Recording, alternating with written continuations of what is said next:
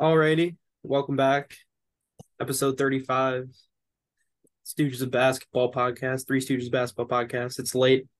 Um, I'm calling this episode Stooges After Dark um, because we are currently recording this at 10.04 p.m. Central Standard Time, um, which means Mason's an hour ahead at 11.04 um, Eastern Time. So, you know, this is this is when you get the true uh, the true content. Um, so we have a lot to talk about because we haven't been on here for a while. Um, we forgot to talk about fantasy last week, so there's there's that to catch up a little bit on. And um, Eric's finally you know gotten to go to high school games this year, considering Minnesota you know wants to start as late as humanly possible. Correct. Um, so I mean, I figure I might as well let him go because uh, you know I'm sure he's got a whole lot to say. So what do you got for us today, Eric? Are we starting with high school or Gophers? Whatever you want to talk about, buddy. I don't don't oh. let me be the one to get in your way. Listen, Here's what I'm going to say. I think the state of Minnesota, I'm going to make a lot of bold statements in this claim. I'm going to make a lot of bold statements. So here's what I'm going to say. The state of Minnesota is in for a very good high school season. After seeing all the games I've saw, I'll be very honest in saying I'm very confident in the four teams that I picked to win the championship as of right now. I haven't seen anything to make me question any of the four, and that includes somewhat of con- somewhat of an injury update, but I've seen nothing of the four teams that I picked to win that it makes me think they're not going to win. Um, I will start with Minnetonka. Um, I want to give a shout out to them. Their defense was excellent in both the games we saw, and their defense was played by all five on the court, which has not always been the case. Um, seeing them absolutely just thrive. They're good on defense. They're hounding. They they do all they need to do. Um, and you have their star players playing like star players, being willing passers, willing to defend, all of it A plus, A plus, A plus. Um, but don't say Margaret. We can just kind of rip the band-aid off here. They looked excellent in the first few minutes of their game. It it, it hits you a little harder when, and I said that one of the probably the best games we would have saw all weekend long would have been Benilde and Providence it takes a little luster off it when Olivia goes out, but that doesn't take away from the fact of the team that won, how good they played. We'll get to them in a second. Don't you worry. Um, what I will say is even seeing Benilde without Kendall without Olivia for the second half, they show that they have some very good depth on that team. Zahara Bishop, I mean, even in their second their game, what are we, Thursday? Tuesday, she had 33 points she's going to be just fine. You have Kate Kapsner. You have the experience of winning the state title. You have Presley Watkins there now. But Nil's going to be fine. And especially if she's expected to be back for all of Feb- like by February, you know, get a few, maybe five to eight regular season games under Olivia's belt if she heals up. Then she's there for sections. Then she's there for state if you make it. Uh, and high school, unfortunately, or fortunately, is not like NCAA, you just have to win at the right time. You can be oh, you could be one in 19 when she comes back. You just need to win at the right time. So I'm not concerned because they looked they looked really competitive for mm, five, six minutes in the second half against Providence. Um, I haven't seen uh, Goodhue yet. I'm excited to see them this weekend with Brady. We'll take those games in. Um, but I've seen who the other top team is in 1A. So I'll be flat out honest. I would double down on Goodhue. I would double. I would triple down on Goodhue. They are fantastic. They're going. To, there's no one else in one A that's going to come at them. Not even a little bit. Not even close. Not no. Mm-hmm, no. Now let's get to it. Here's bold statement number one. People get offended if you need to. Write your mama. I don't care. Providence Academy is the best team in the state of Minnesota, barring any class. They right now are the best team in the state of Minnesota. People get mad. I don't care. They're by far the most complete team. You have the most complete star. You have the most complete pieces around them. You have a solid defense. You have depth. You have players that all know their roles. You have players that are expanding their some of their roles this year. Providence Academy is the best team in the state. Sorry. If you're mad about it, uh, DM me. I'll block it. So that's my thought on that. And then let's start about bold statement number two. Providence has the best player in the state right now. Maddyn Greenway, the microwave, the magician, the magnificent, the Maddyn Greenway is the best player in the state right now. On both ends of the floor, she's effective. Her her decision making is at an all time high. She, at least in this opening weekend, she was by far the most consistent, productive player that we saw this weekend. I don't want to hear that anyone else, because any other argument made for any other player right now, they all have chinks in the armor. They all have holes in the game. They all had games where they weren't the best player, or they weren't consistent, or they didn't get shown out, or their coach pulled them out late. I don't want to hear above. I don't want to have anyone be like, "You're biased." No, the work, the stats speak for themselves. The wins speak for themselves. The way she wins speaks for herself. Um, you know, going against Ava Zediker, who Mason's very familiar with. We already, you know, just talked about her. She's a very, you know, that's a power, not power five, sorry, D one Creighton commit, who's an excellent defender. Maddyn went right at her and did just fine. In fact, got the game-winning steal on her to win the win the game so to me, I mean, once again, she showed up against two of the top teams. The other thing I will say, and this is not a knock, don't get me wrong, the Benilde Providence game would have been an excellent second half. Benilde started up 15 to 4 to start that game. When Olivia went out, you know, because she left late or like with five minutes left to go in the first quarter, left the arena, went to the hospital, all that. Providence had already ran off a 32 to 10 run to regain the lead by the time she officially went out yes, the injury could have happened earlier, but she was still playing. She was still doing some pretty nice moves. I don't want to hear that the only one because Olivia Olson was out. That's disrespectful. They were already uh, well on their way to making a comeback after dropping 15 to 4. There's, so I said, I've had two bold statements. Maybe I'll just leave it at two bold statements. So there's where I'm going to say that I'm going to say that. Um, shout out to a couple other players. Um, there's a 2027 who I'm going to, forgive me, forgive me. I want to say her name right.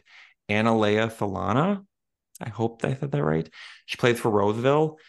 Had 10 threes in a game. And in fact, in her two games, her two games over the weekend in the tournament, she had 15 combined makes in two games. That's impressive. And I don't care what grade you are. And she's a 2027 first year starting for varsity. Roseville looked really strong. So shout out to her. Shout out Addie Mack hitting a game winner against De La Salle. And they're pretty big win over what I would assume is the number two or three, arguably team in 3A. So shout out Addie Mack had a nice game winner. Um, and then one more shout out, and this the last name don't is going to catch no one by surprise, but I would be remiss if I did not give a shout out to arguably my favorite defender I saw all weekend. Beckett Greenway was the highlight of the weekend. I've come, I don't know if Mason can confirm or not. I'm assuming the Dowling Catholic specialty is a guard who just pushes off or shoves because they have a Zediker did plenty. The fact that 2029 seventh grader, five two, five three on a good day, a buck 50 soaking wet. If that, maybe probably less. I mean, she's just, uh, but the fact that she's defending her first varsity game, she's defending Ava Zediker, once again, D1 going to Creighton and drew a huge charge late in that game on her. I was almost on the court. I was so proud of that kid. And all weekend, her defensive intensity wasn't was amazing. It was so fun to watch that kid play defense. Shout out Beckett. Uh, by far one of my favorite moments. What's her nickname? I love what now? What's her nickname? I'm trying to come up with one and I haven't been good yet. So we have, like an older sister has three. So we'll workshop it. Cause like defensive dynamo, I usually had for Emma last year, but Emma's like a full, like complete, all excellent player who's like excellent on both sides. So I have to come up with something like, I mean, I told Brady what I say. I had like Beck Beck said, what the heck, heck, I'm just going to shut down Ava Zediker. Yeah, that's, that's probably a Yeah. bit of a mouthful. So, so Yeah, I'm saying maybe- I gotta, I gotta like- workshop it. Well, I, I feel like having Ava Zediker in there means that that's you know not as versatile as you may think it is. hey, she fearless in her second game with guarding Olivia Olson, Zahara Bish. I mean, and she's giving up side, but the effort, I mean, once again, it was when she drew that charge, I was almost on the court to celebrate. I was that proud of her. I I love the fact that Eric walks around on this podcast and, and talks and as if he has no actual bias toward Providence Academy. I think that's the most adorable thing of this podcast. Like I, I do think that, the- And also the fact that um, a Providence player told Eric that they like him because he's not biased. I'm not. Which honest. I I don't think I've ever heard more of like an actual lie in my entire life than Eric not being biased. I I, I think that that is truly incredible stuff right there. Like Well- I I genuinely don't think that I that I know anyone who's more biased than Eric. I called them like I sees them. About Do you- certain things. About certain Yeah, about- things. Yeah, anything Providence. I don't think any of the Providence Academy kids could do wrong in, in Eric's eyes, if we're being honest. No, I don't think so either. They haven't done wrong yet. They're two and zero, and they had pretty two pretty impressive wins. Yeah, I don't even think I don't I don't think that you could ever like actually you could ever actually say they do wrong. I I, I just don't think it's possible. But yeah, I mean, is like I, I also love the fact that you just assume that Ava Zediker all she does is push off. Like I, I think that's oh no, I, I thought live. She, it must be the Dowling Catholic special because it's a arm bar for days. Uh, well, I mean, I I think that might be a little bit tainted by the fact that she was playing Providence Academy, and Oh no, because she tried it on. She tried it on Hopkins. That those are different. I mean, pushing Irma Walker is a little different than pushing Beckett Greenway. I just I just don't really uh I I just think that you're maybe being a little unfair to Ava Zediker. I think you uh might be blinded by the Providence Academy lights with with that one if we're being honest. I was very impressed with her until she threw the game losing pick. Well, well it happens sometimes. It happens. But, and Ellie know, Muller, outstanding, fantastic. good. shot blocker finish that that's the post right there that i mean that was probably the best most consistent post seen all weekend she was fantastic i mean shot block they ran that pick and roll and that drop down pass to her perfection I mean they could write a highlight video of that play it was beautiful for ellie muller Yeah, I mean she's uh pretty good at, at the basketball, which is why she has, you know, I believe Minnesota I think Minnesota's offered her and Iowa State has offered her we have too. So we Listen, we you con- you confirmed with the coach that you talked to. I'm basically part. I'm basically like a recruiter, like unpaid. That is not what they said. That is not what they said. that is that is definitely not what they said. But okay. Um. Anyway. Um. Yeah, I guess for me, um, going over to uh, Wisconsin, um, you know, we had a um a pretty big event this weekend at, at Kettle Moraine where you know a lot of teams come and you know they'll they'll play some high profile games and uh you know, the one I wanted to talk about uh, first was Pewaukee Hortonville. Um, I mean, I, like you got to note that uh, Hortonville was down tooled a little bit just because uh, Kelly Pepler is still not 100% back from her injury yet. She warmed up with uh, with the team, but she won't be back probably until sometime in December. Um, so they'll be down tooled a little bit till then. Um, but but even with that, um, I think that Michaela Warner had a really really good game for them. St. Thomas commit. Um, she had 20 and 10, I believe, in that game against Pewaukee, and you know a lot of the others, quote unquote, um, kids who didn't really have a large role last year, they stepped up and played really really well. Like Leah Hartley was one of them that I thought played really really well. Um, Paige Lilly, Butler softball commit, played pretty well for them. Um, but at, at a certain point, when you play a team like Pewaukee, I mean, there's not much you can do when when Amy Tarian is just basically making every single shot she takes. Um, yeah, she finished with 36 in, in that one and looked like the best kid on the floor, um, bar none. Uh, there wasn't anything that uh, Hortonville could really do to slow her down. Even if they, even if they pretty much threw the kitchen sink at her, she probably would have still made it. She had a bad hamstring and she still had 36. Um, but yeah, so that one was uh was definitely one to note. Um, then you know the other really really big one um was probably the uh, Neenah and, and Homestead game. So uh, Neenah obviously has UConn commit Allie Ziebell. Um, they have a couple smaller guards and Rowan Klesman and Ellie Buss who are also solid in their own right. Um, and Homestead's been a team for the last two years who've been really trying to get like a signature non-conference when they just haven't been able to get it. Um, and they had a pretty good opportunity against Neenah. They were down early, um, came back, tied it at 44. And then after that, it was pretty much just Allie Ziebell just taking over. Um, she finished that game with 39 points. And I, and I genuinely don't think she really tried. like it didn't, well, she obviously tried, but it didn't really look like she was trying. I don't think she broke a sweat. And uh, yeah, pretty much whenever the, whenever they needed a bucket, Allie would either just go down and get fouled, make two free throws, or make a layup, or you know sometimes kids would randomly help off of her in transition, and she would just rip a three.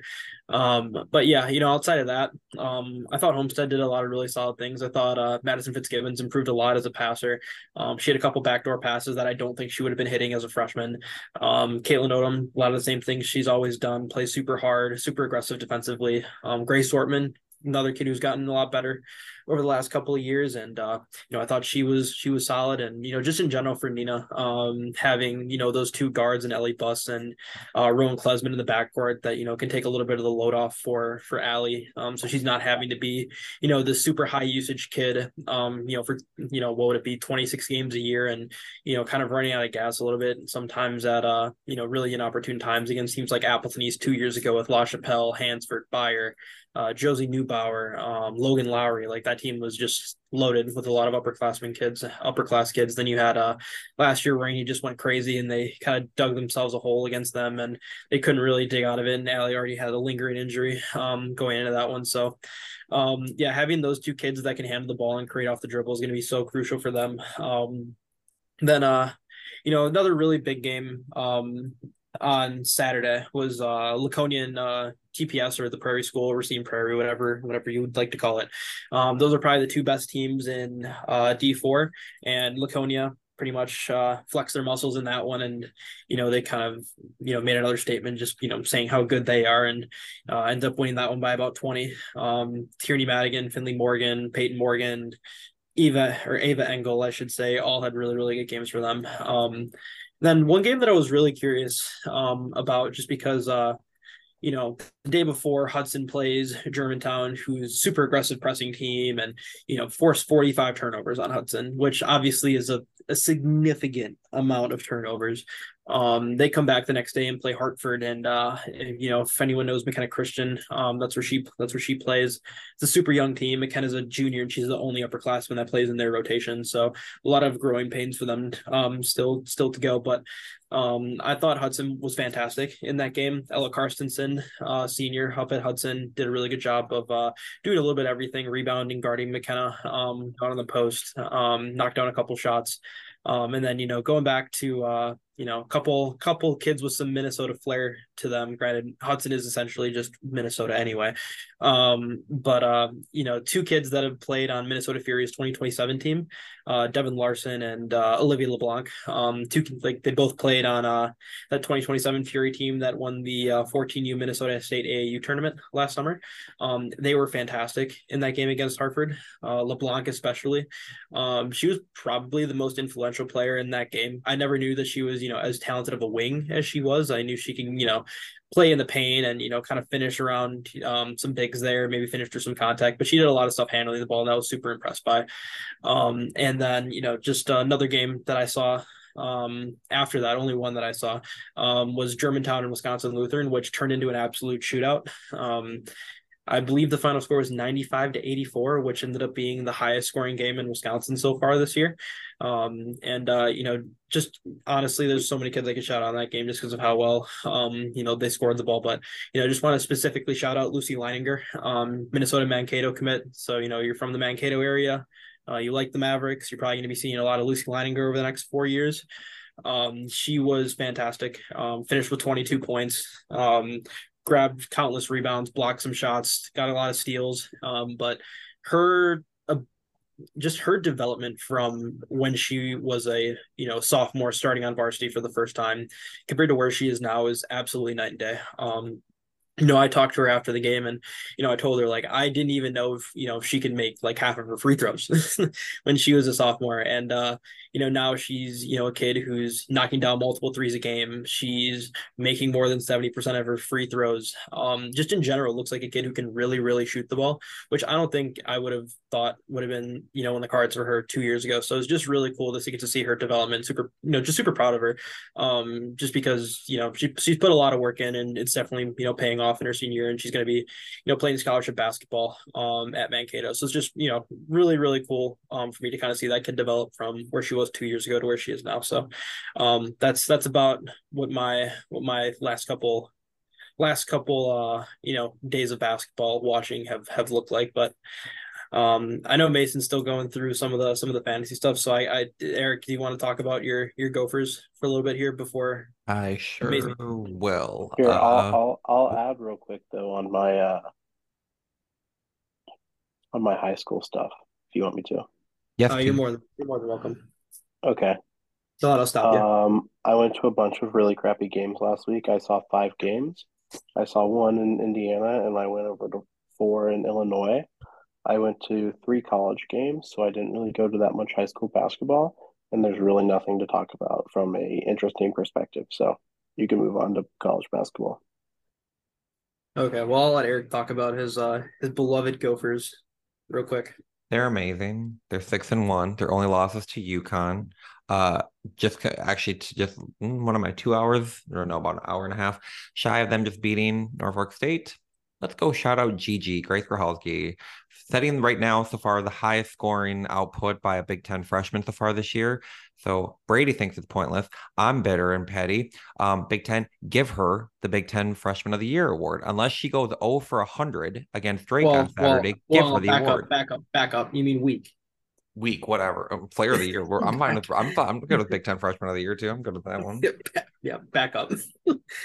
oh man, yeah, no, Um, she. It's it, uh, just just so I can add a little bit there. Um, obviously, the way she's been shooting the ball before tonight has not been representative of how good of a shooter that she has proven to be over you know the course of her time at Kettle Moraine, playing for Wisconsin Lakers, and you know playing at you know the state tournament, being the most dominant kid. You know, really not even arguably the last two years. Um, like she is, you know, a proven shooter, and you know the fact that they were like her numbers were, you know, so down, um, in her first what like five six games of of uh, college basketball is almost kind of uh, you know, just weird because uh, you know, just watching that kid for the last two years, like I genuinely don't think I've seen her ever shoot below 50% in a game, let alone like well, well whatever she was shooting coming in today, like 33% or something. Um, so yeah, that's gonna end up correcting itself at some point. And you know, hopefully for for her and uh, you know, Minnesota's sake, um, this is just a regression to the mean for her and kind of getting back to, you know, where she's, you know, probably should be shooting and uh, you know, definitely where she's capable of shooting. So yeah, super, super happy for her to kind of get that moment and kind of, you know, kind of buck the trend of kind of you know having some rough shooting games, even though she's defended very well. Um, just her seeing the ball go in is going to do nothing but you know good things for her going forward. And I mean, in terms of she's, I mean, she was always taking the right shots. I don't think I, you know, none of her shots were ever like forced. None of it was ever like these are not like start passing type situation.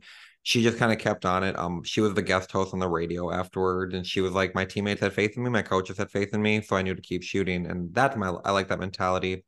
Um, we're gonna need it. I would say now the Gophers enter kind of a put up or shut up, I'll say type situation. You're six and one. You lost to the one team you pretty much were expected to. You, I still say you passed that test with flying colors. Playing with UConn for three of the four quarters, your defense was still excellent. You still have yet to give up more than 62 points in a game. You have the top leading defense in the Big Ten conference right now. I'll take it. Um, but now you're playing Brady's going to disagree. I say you have three matchups that you need to show up for. Let's start with Saturday. I don't know to date. Once again, we have not played super strong teams. We played decent, a couple of decent mid majors in UConn, but UConn also is not a killer three point shooting team. Drake is going to be the first team that they can literally come at you from five out. They could have five players at any time that can hit threes. They know their system. They're they're more familiar with their system than the Gophers are, at least offensively. Um, Mara Braun has had a, hit a little bit of a rough patch offensively. That's going to have to change come Saturday. If, even if Grace has 26, if we only have 74, we might still lose by 15, 16 because Drake can put up 90, 95 easily. Even I mean, hopefully the Gopher defense is locked in. So I'm curious to see how they do with a predominantly perimeter oriented team. Then you have your very first road game of the season going down to Kentucky. Hopefully it's a dog walk. Hopefully it's just easy as can be and like get the bench a lot of minutes on the road. And then you come back for your first Big Ten game with Purdue. I don't know what to expect here. I don't know. I said I'll have I guess maybe a better idea if Gophers come out and get blown out by Drake. Maybe Purdue's going to be a little more nerve wracking. If we are walking, I mean, Purdue's a defensive team. They kind of it's it's going to be kind of whoever enforces their will. at that home, so your next three are very much so a step up in competition. It's three in a row of two power fives, one of the top mid majors in the country. I want to see what they do. I want to see them get back to good offense, but I think I told Brady this off the podcast, and I never thought I would say this ever. Minnesota's defense has me sky high optimistic. And then I see our offense, and uh, that comes down a couple notches. that that comes down, but Sophie's come on strong lately. Grace looks good. Mal is Mal. Amaya and Mara should never have the ball out of their hands when it comes to bringing the ball up. And yes, I'm talking to their bench player. Amaya should play 40 minutes. If the game is not a 20 point blowout, Amaya should never get a, a break. Or if she does, Mara Braun needs to run the one. I don't want our backup point guard ever on the floor. Bitter, but no, thank you.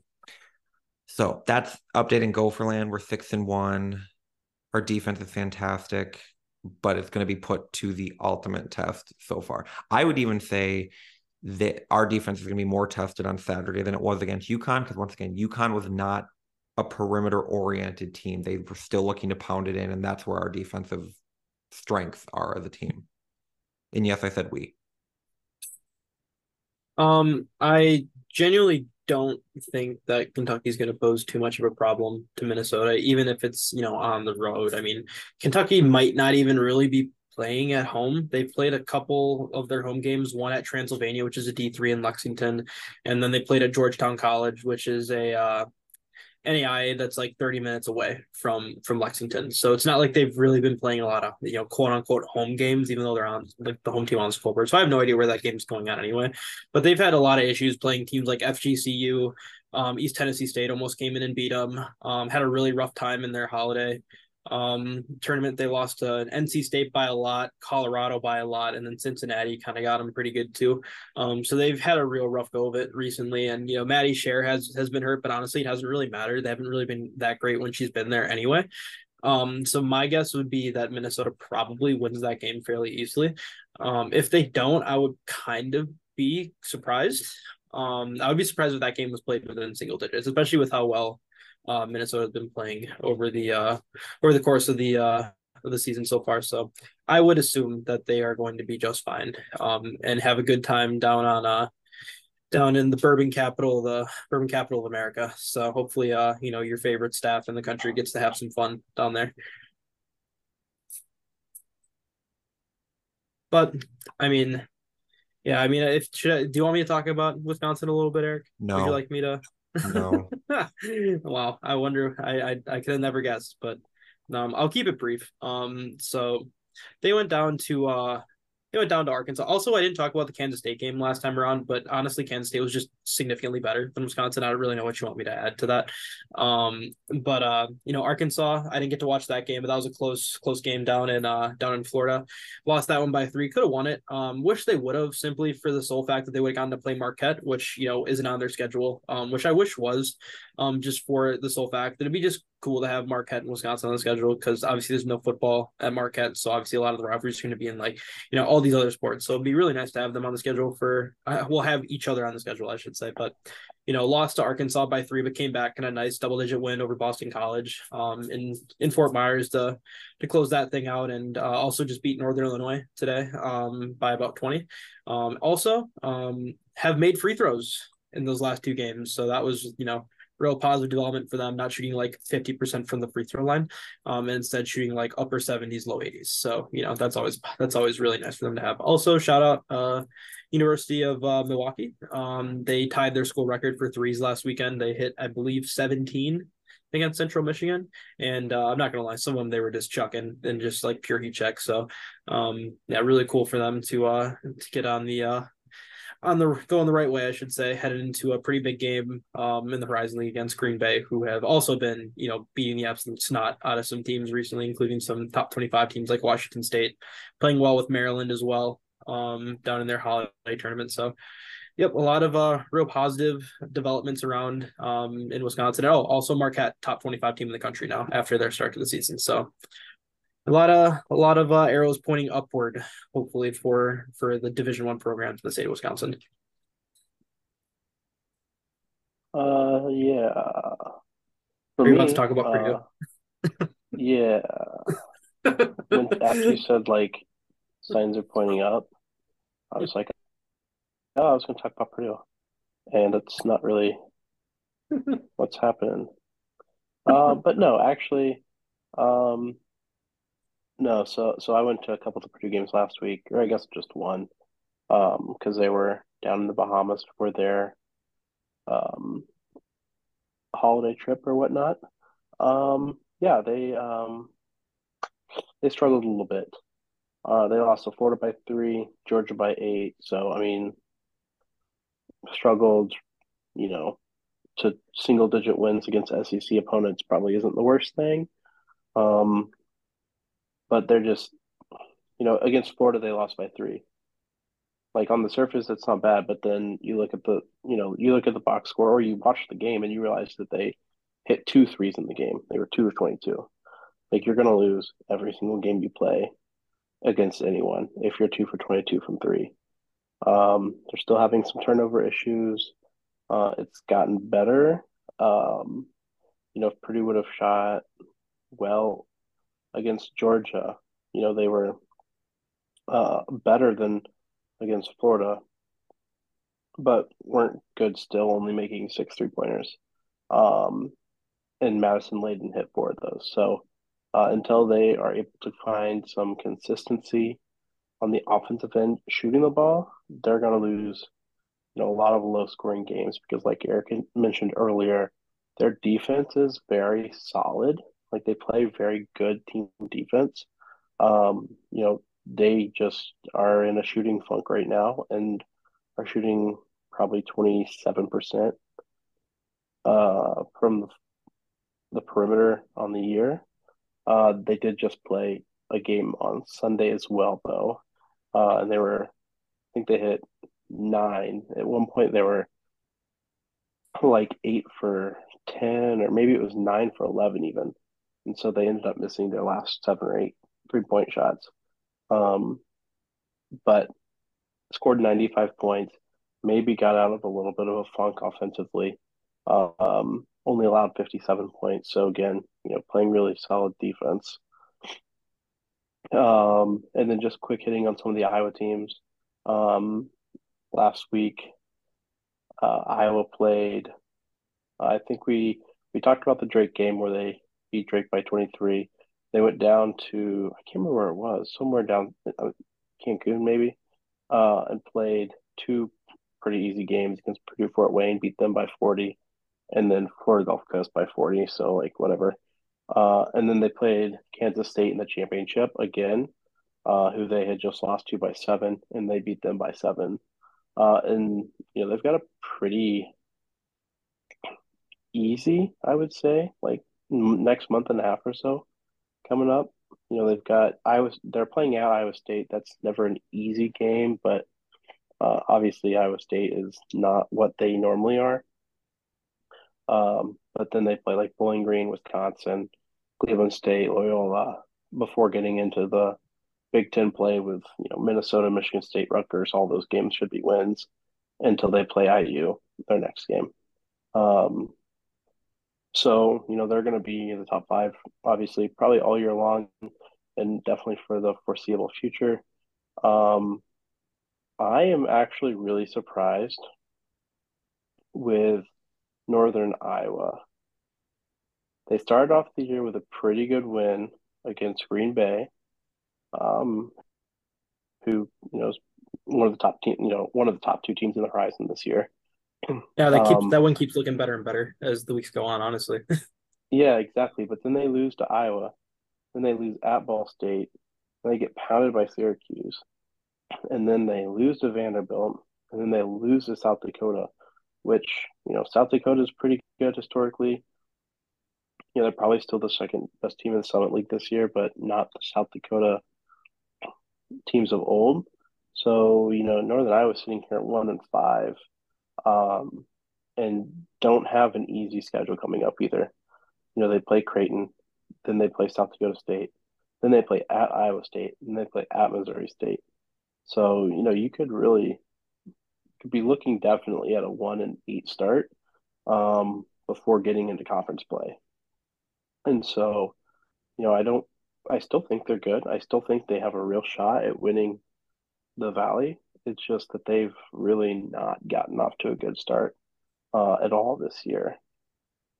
Um, and then this past week, Drake played their little Thanksgiving tournament. Um, they finished two and one. They beat uh, Louisiana Tech. They beat Maine, and then they lost to Richmond. Uh, but Richmond, they're pretty good. You know, they're pretty solid low major A10 team.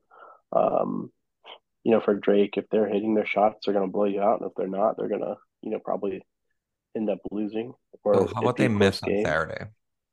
And, and they were five of twenty nine from three point land. So, um, you know, and we saw it last year in the Valley Conference tournament. Like Drake was shooting the ball from the beat from beyond the arc at like a fifty to fifty five percent clip, and they blew everyone out. And in the two wins they had, they shot the ball well. So, um, you know, Drake has flashes of being not good offensively when they're generally a pretty good offensive team. Um, but the real thing that kind of did them in against Richmond was being outscored 30 to 7 in the second quarter. You know, you take that you take that quarter out and Drake wins by or even if you you know have that an even quarter if it was, you know, 15 to 15 that quarter, Drake still wins the game by 15 points. So just one one bad quarter kind of did them in. But again, I mean, in terms of the NCAA tournament committee, that's a bad loss. But you know, Richmond is pretty good, so uh, not as terrible of a loss as you know people might think of it to be. Um, and then just hit on Iowa State real quick. Obviously, you know they're going through some growing pains this year. Um, excuse me. Uh, they played Vanderbilt last week. They lost to them.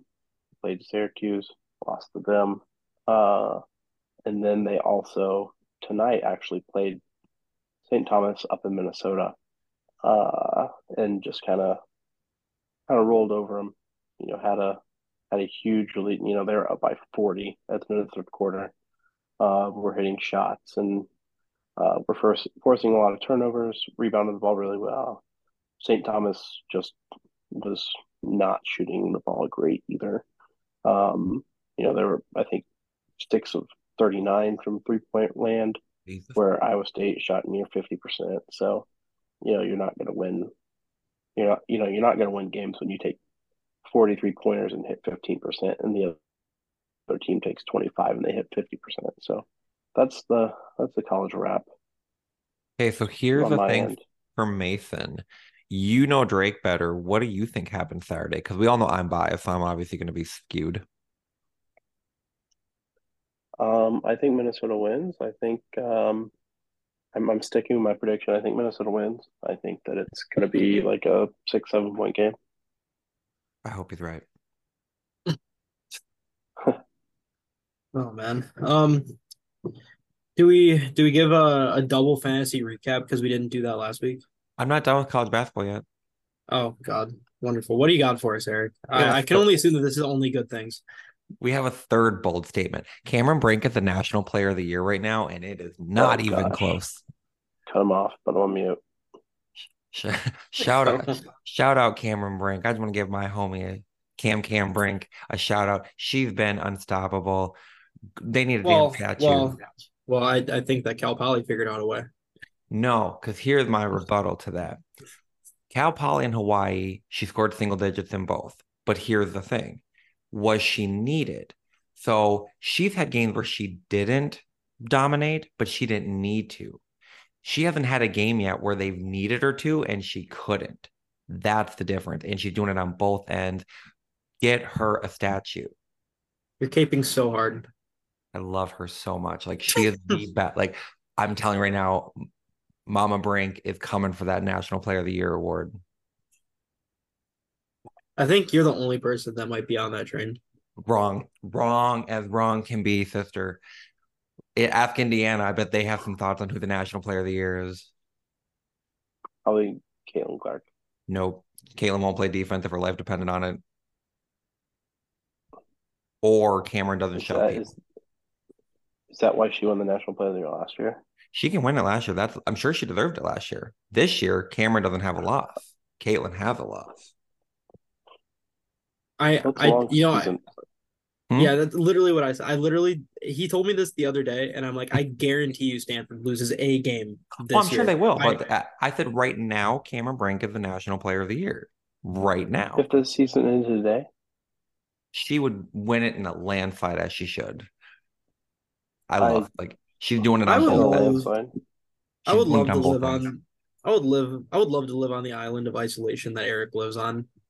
Because like, I- she's fiftieth in points in women's college basketball and like tied for fifth or something in rebounds, she'd win it in a landslide. Yep. Because if- Eighteen and twelve. So here's my thing. Let's look at them.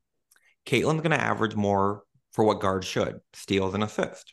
Cameron Brink's going to average more in what post should, blocks and rebounds. Points, Caitlin will average more, but now here's the differential, and that's why I specify what I said earlier. Cameron, ha- she didn't score double figures against Cal Poly in Hawaii, but they didn't need her to. There hasn't been a game where they've needed her, and she couldn't. Caitlin couldn't in that first game against Kansas State because God knows she tried going two for 16. I think she shot 35 plus shots. Caitlin tried. She couldn't that game. She just didn't have it. Cameron hasn't had a game yet where they've needed her and she couldn't do it. And plus, Cameron does it on the defensive end where she can hold the, uh, like, you're going to get more points from Caitlin based on right off her hand, but Cameron can honestly save you points. So if you're having a struggle bus, Cameron can save you points. Right now, Cameron Brink has been the most consistent on both ends of the floor in the country. Hmm. In big games. Um, That's all I have to say about college basketball. The rest for of the them, kind National of- Player of the Year, Eric, do you think that the person that wins that is? Do you think it's a best player award, or or do you think it's a an award for the most impactful player to their team? I think team success plays a huge thing. So I would say it's probably the best player on one of the top eight teams in the country because no one outside the top eight is ever going to win it. So I think if your Okay, so team's my- top eight, So my rebuttal is, I think then that makes Caitlin Clark, even though they do have a loss, more impactful to her team because I still think that if if if Cameron Brink wasn't on Stanford, I still think they beat IU. If they won by 30 plus points. Mm-hmm. they might not beat Florida State. They probably Or don't Duke. beat Duke. Yep, they probably don't beat Duke. Heck, they might not even beat Belmont Hmm. because Belmont didn't doesn't really have a post player that's you know can match up. So they might not even be, or they they do. They don't have a post player that can match up with Brink, but they have a solid post player that would have been able to match up. You know, regardless. Um, but if if Caitlin Clark doesn't play for her team, like, of course, I was going to beat Fairleigh Dickinson. Of course, they're going to beat Purdue Fort Wayne and Florida Gulf Coast, but I don't think they beat Virginia Tech. I mean, I know they don't beat Virginia Tech. right? You know, they don't beat Kansas State. I mean, that They FGC, probably- FGCU game might get a little frisky without Caitlin Clark too. The way they shoot it. Yeah. They definitely, you know, they might beat Drake, but probably not. So, like, Iowa without Caitlin Clark would be like two and six right now, three and five. I would say this Caitlin Clark could be a national champion if she knew how to play defense. I mean, if we look in the national championship game, her matchup gave him seven threes. That's why Cameron's on both ends. I'll take a player that can give it to us on both ends and an elite right now. Caitlin is very good. They also, there's a tendency in women's college basketball to have a voter burnout for giving the same award to the same kid over and over again. That's why if Cameron Brink has Stanford as the top two seed and Iowa's three, four, five seed. Once again, there's other players involved. You have South Carolina being a, a fantastic. Who else is out there? Paige is always going to be an option as long as UConn the top four, five, ten team. I mean, they're not right now, but as long as if Paige gets it rolling, Paige will always be an option. And Paige is probably the, the comeback story that everyone wants. So that could take away from both Cameron and Caitlin. I'm saying right now, if you look at where the t- teams are playing and the expectations coming in, Iowa was expected to be good coming in this year. They were number two or three. Cameron Brink and Stanford fell to 16, and she put them right back in the top five. I wish they'd play each other. I would love that matchup. Um, I also, I mean, the fact that LSU didn't have that one kid that hit seven threes in, in that game, I think kind of kind of brushes over the fact that um LSU also just pounded Iowa down down low like that entire game. Like they got the easier shots like all game, even if you're not counting those threes. Um, so I mean, I don't know. I don't think it's. I don't think they lost because Caitlin couldn't keep. Uh, what, what was her name? Uh, Jade Carson was that her name? I forget her. I forget what, what her name is. Carlson. Yeah. Well, regardless, I don't think because she hit seven threes is like the it was reason. Jasmine that- Carson, by the way. there, Oh, there it is. Carlson. We had you. we knew the Thank you. fee. Yeah. Yeah, but like I don't think that that was the sole reason that Iowa one lost that game, and two, if she would have just gotten up in her face, it may not be you know something that makes a huge difference if a kid just gets on a heater. But you know, Oh, and also the Yeah, And the other thing too is it wasn't just her. Like, I mean, she hit five. Carson hit five threes in the game, but like seven. her her teammates also went.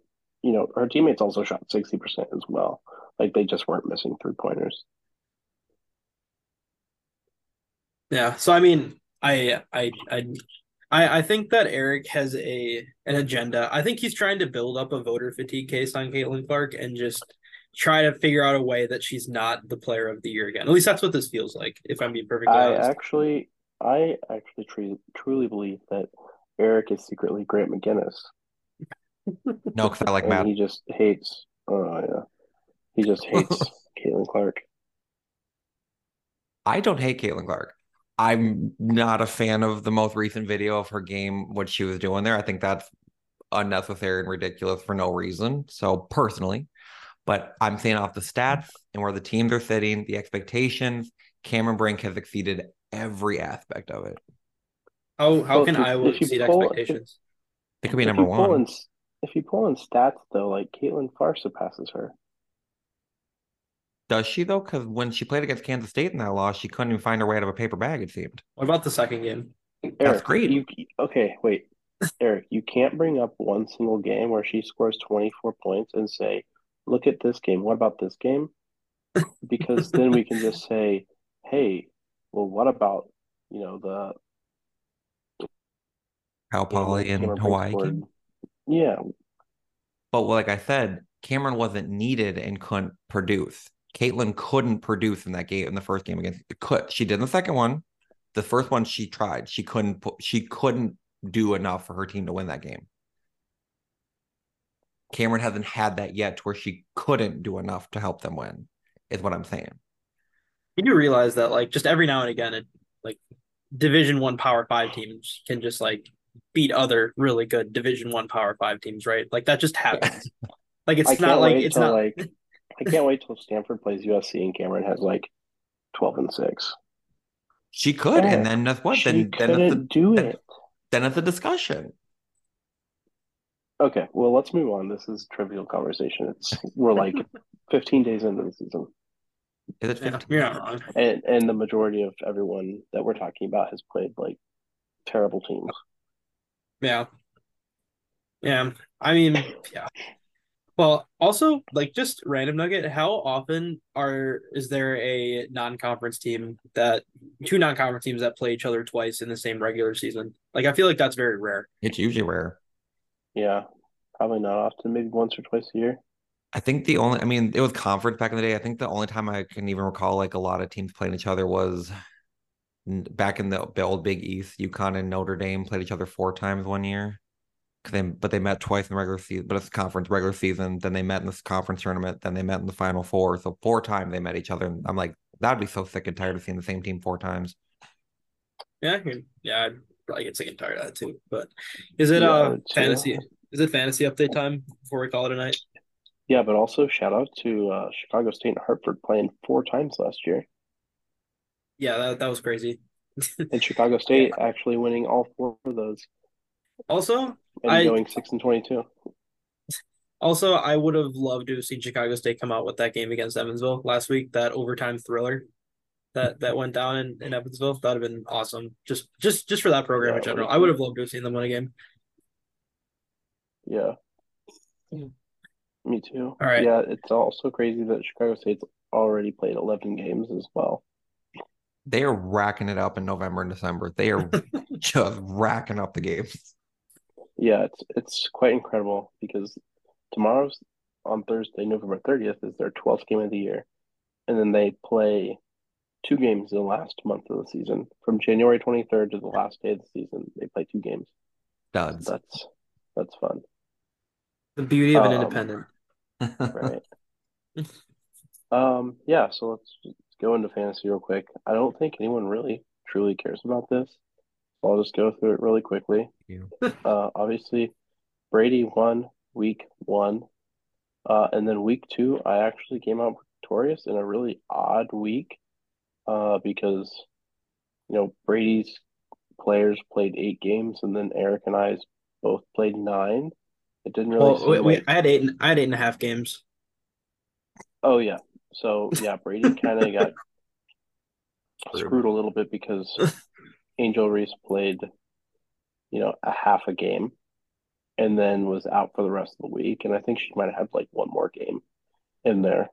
So if if Angel Reese doesn't get benched and then plays her next game, Brady probably wins last week. Um, but I came out with a very consistent 276. All of my players scored 30 or more points total. And then Eric was 259.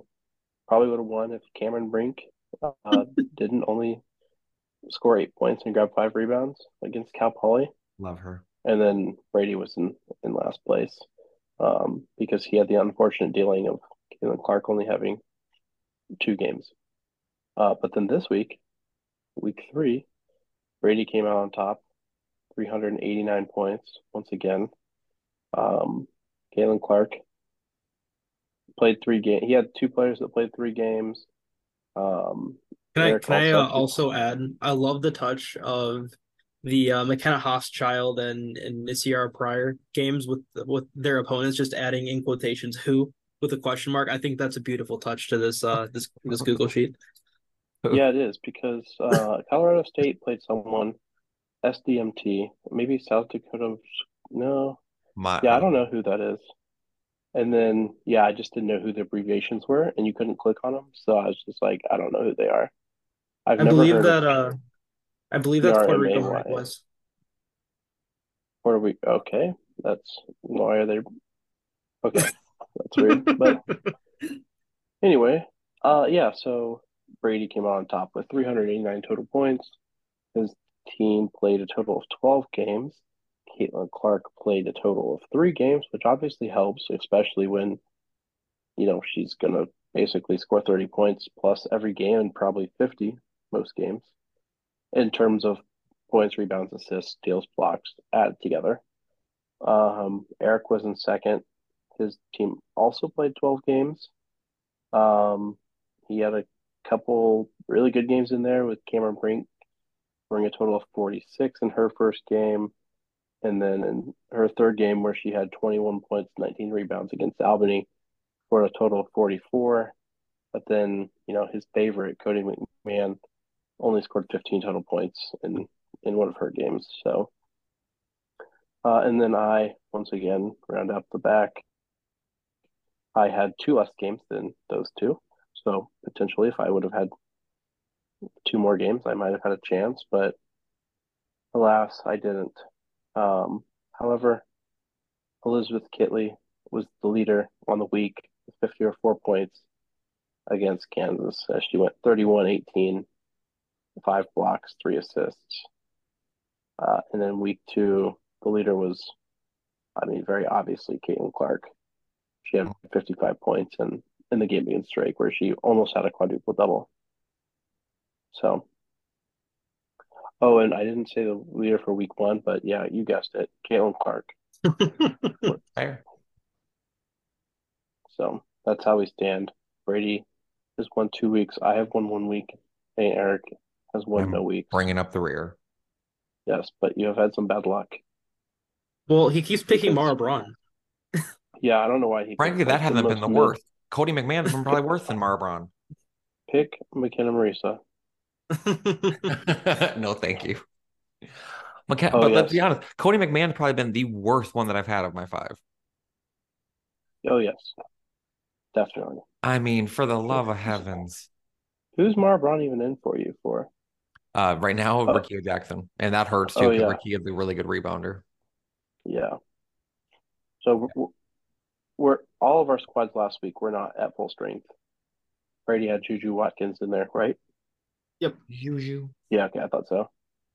And then Mara for Eric, and then I had Hannah Hidalgo last week um, for Diamond Johnson, who who knows if she's actually going to play.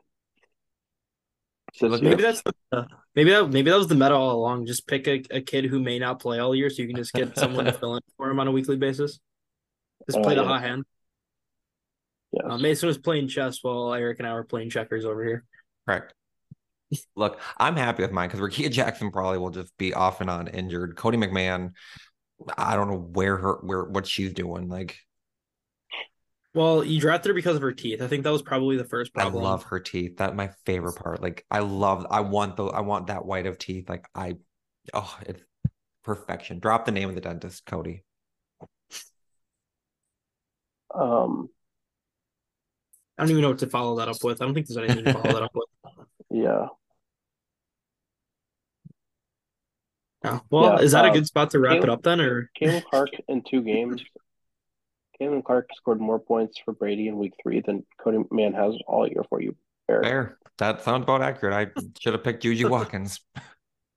Um, Uh, and the last well- thing, the last real quick thing is that uh, Diamond Johnson is still incapacitated. So I am playing Lucy Olsen from Villanova this week. FYI for Also- everyone who in, is inquiring and wants to know who my replacement is for Diamond also Johnson this week is. I feel like incapacitated isn't the right word to describe Diamond Johnson right now. And oh god, I saw they had two games and they played St. Joseph's and Drexel. So I was like, oh yeah, Lucy Olsen scoring like 23 points a game. Like I'm sure she'll do great. I should pick her. So I picked her earlier. Wait, what the heck? I don't think she played. Oh wait, I'm an idiot. I was looking at the men's. No wonder, uh, no wonder she didn't play. That would have been something if she would have played for men's team and the women's team. A lot of stats. This is truly Stooges After Dark at its finest. Yeah, it is. I want to see. I can't remember if she had a game tonight. Who? No, she didn't. She has two. Richmond and Columbia. Lucy Olsen, who, by the way, Eric, Mara our Braun's Braun. Braun's like best friend now. Three on three, they played together. Eric's a Eric's a um a novel Villanova fan now. Anyone that Mara Braun says is A-OK, I'm A-OK with. What if she says the whole state of Wisconsin's okay? She would never. Well, what if? Oh. you know? She would she would say Brady is the nicest one there, and that's maybe it. And Grace and AJ. well, I definitely would not probably be number one, but that's okay. Fair. Here's a um, here's a funny tidbit for After Dark.